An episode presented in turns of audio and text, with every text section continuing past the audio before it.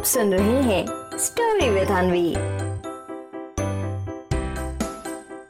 मानो हमेशा बड़ों की बात।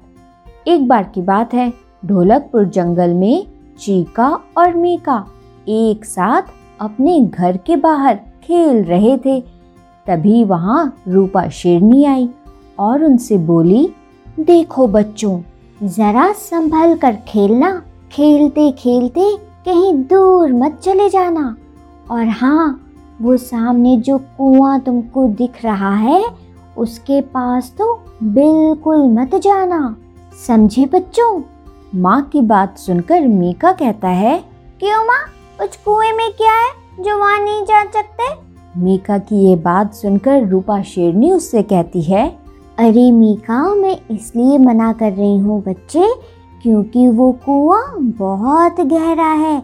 अगर तुम दोनों उस कुएँ के पास जाओगे तो खुद को संभाल नहीं पाओगे और फिर तुम उस कुएँ के अंदर गिर जाओगे।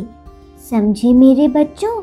इसीलिए मैं बार बार कह रही हूँ कि खेलते खेलते उस कुएँ के पास बिल्कुल मत जाना। चीका मीका को ऐसा कहने के बाद रूपा शेरनी वहाँ से चली जाती है। लेकिन इधर मीका कुएँ के पास जाने के लिए बार बार सोचने लगता है। वो ये देखना चाह रहा था कि कुआँ कितना गहरा है, जिसकी वजह से रूपा शेरनी ने उसे वहाँ जाने से मना किया है। और फिर यही सोचते हुए मीका चुपचाप कुएँ के पास चला जाता है और फिर कुएँ के अंदर झाँक कर देखता है। तभी मीका को कुएँ के अंदर छोटा सा शेर दिखाई देता है। उस छोटे से शेर को देखकर मीका ये समझ ही नहीं पाता कि पानी में उसे उसी का चेहरा दिख रहा है और फिर उस छोटे से शेर को देखकर मीका उससे गुस्से में बोलता है अच्छा तेज शेर की वजह से माँ मुझे कुएँ के पास आने नहीं देती है। अभी लुको इस छेल को अच्छे से छबक सिखाता हूँ मैं। और फिर मीका अपने मन में ऐसा बोलते हुए, कुएँ के अंदर जाता है उस छोटे से शेर को मारने के लिए।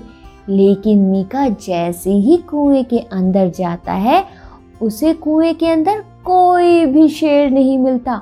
वो तो अपना ही चेहरा देख रहा था।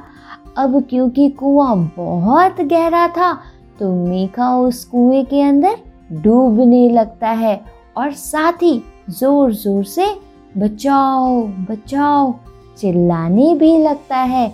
अब मीका के चिल्लाने की आवाज़ सुनकर वहाँ पर जल्दी से गज्जू हाथी आता है।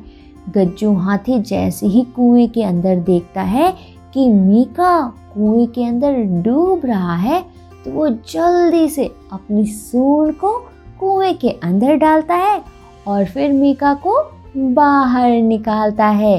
कुएँ से बाहर आते ही मीका को ये समझ आ जाता है कि उसे अपनी माँ की बात ज़रूर माननी चाहिए थी। और फिर ऐसा सोचते हुए वो रूपा शेरनी के पास जाता है और रूपा शेरनी से कहता है कि अब से वो हमेशा अपनी माँ की बात मानेगा। तो बच्चों, क्या सीख मिलती है हमें इस कहानी से? इस कहानी से हमें ये सीख मिलती है कि बच्चों, हमें हमेशा अपने बड़ों की बात माननी चाहिए। जब भी हमारे बड़े किसी काम को करने से मना करें तो वो काम हमें कभी नहीं करना चाहिए। समझे? आप सुन रहे थे स्टोरी विद अनवी अनवी के साथ।